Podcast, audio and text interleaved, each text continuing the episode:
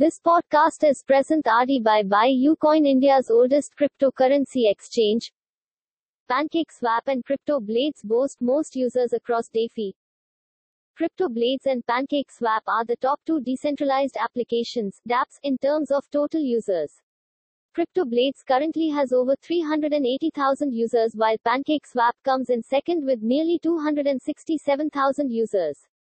The recent rise of NFT gaming has seen CryptoBlades garner huge interest and propel itself to the summit of most used dApps. Circle partners with unstoppable domains to simplify stablecoin payments.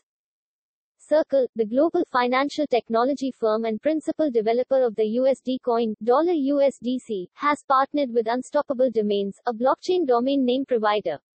The partnership is aimed at introducing simplified usernames for stablecoin payments. Senator introduces bill to enable the use of crypto for payments. An Uruguayan senator has introduced a bill seeking to establish a legitimate, legal and safe use in businesses related to the production and commercialization of virtual currencies. Uruguayan Senator Juan Satori has introduced a draft bill to regulate cryptocurrency and enable businesses to accept crypto payments. This bullish Bitcoin options strategy targets $50,000 without risk of liquidation. The long condor option strategy allows traders to place bullish bets without taking on liquidation risks.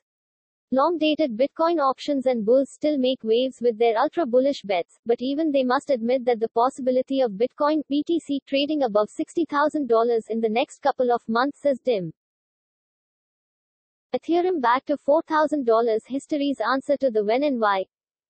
The effect of the London upgrade on Ethereum's price, at this stage, would largely be influenced by how the broader market performs in the days to come. If the tradition were to be followed this time too, ETH's valuation might be somewhere around its $4,000 at by the end of October. Additionally, Ethereum ETH has had a great week thus far.